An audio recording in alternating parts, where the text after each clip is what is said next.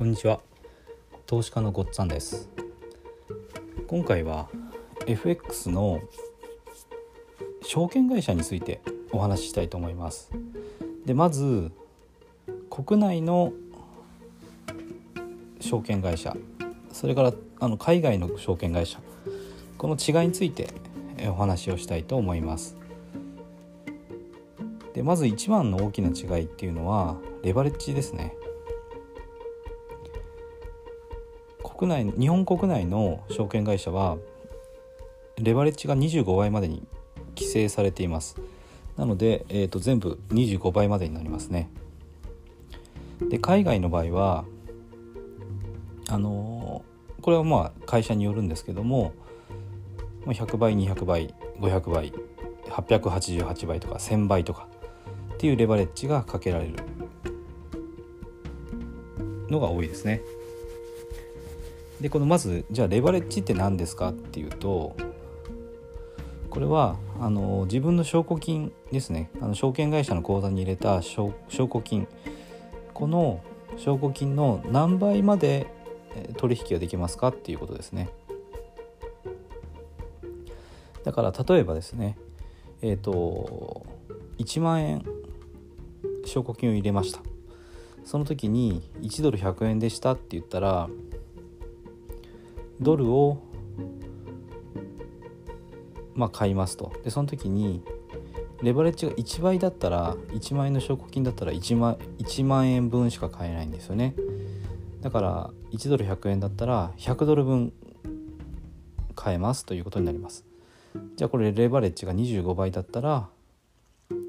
一応まあ計算上は25倍なんで1万円の25倍だから25万円分そうすると、えー、2500ドルですかね2500ドル分のトレードができます。まあ、これはちょっとあの計算荒いですしあのスプレッドとか手数料とかあと値動きも全く無視してます。マックスで買える金額っていうのを考えてますね。実際値動きが出て損失が出てしまったらあの証拠金が足りなくなっちゃうんであのかなり危険なもうレバレッジフルでかけてるっていうのは非常に危険だっていうふうなあのことなんですけどちょっと一応それ無視して計算してます。でじゃああの海外で例えば1,000倍ですよね1,000倍のレバレッジがかかる場合にはどうなるかっていうと、えー、1,000万円分の取引ができるってことですよね1万円持ってたら。でこの時に1ドル100円だったら1000万円分取引だからだから10万ドル一応買えるってことになりますよね。1万円しか持ってなくて10万ドル買った時にまあ負けちゃったら一瞬で飛びますよね1万円なんて。ちょっとした変動で。で勝った時はまた大きいですよね。でこれってすごくハイリスクなんじゃないのって思うんですけどあの単純に計算するとそういうふうに思いますよね。ただこのレバレッジっていうのもコントロールできるしあの海外と国内どっちがいいかっていうと私はま海外の証券会社の方がいいと思ってます。これやっぱレバレッジ25倍だとなかなかあのトレードが難しいんですよね。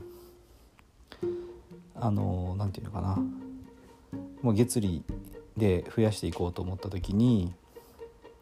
25倍のレバレッジだとどうしてもその証拠金が足りなくなってしまって狙ったトレードはできないですね。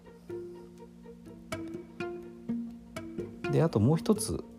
あの日本国内の証券会社と海外の証券会社の違いとしてはっぱまあ信頼性ってところはありますよね。国内の証券会社はやっぱちゃんと日本の法律にのっとってやってるんで出金できないなんてことはまずないですしあの、まあ、信頼性は高いですよね。で海外の証券会社はあの出金できなかったりすることもあります。出金できなくてトラブルになってでそのままあのお金を取り返せないなんてことも起こりうるのでそういう、まあ、あのリスクはありますよね。だからあのどの証券会社を選ぶか海外の場合にはちゃんと長くその運営されてる実績があってかつ出金トラブルがないことですねこれはあの選ぶ際の大前提です今あのインターネットで口コミとかも調べられるので出金トラブルがあるようなあの証券会社は絶対に選ばないっていうのはあの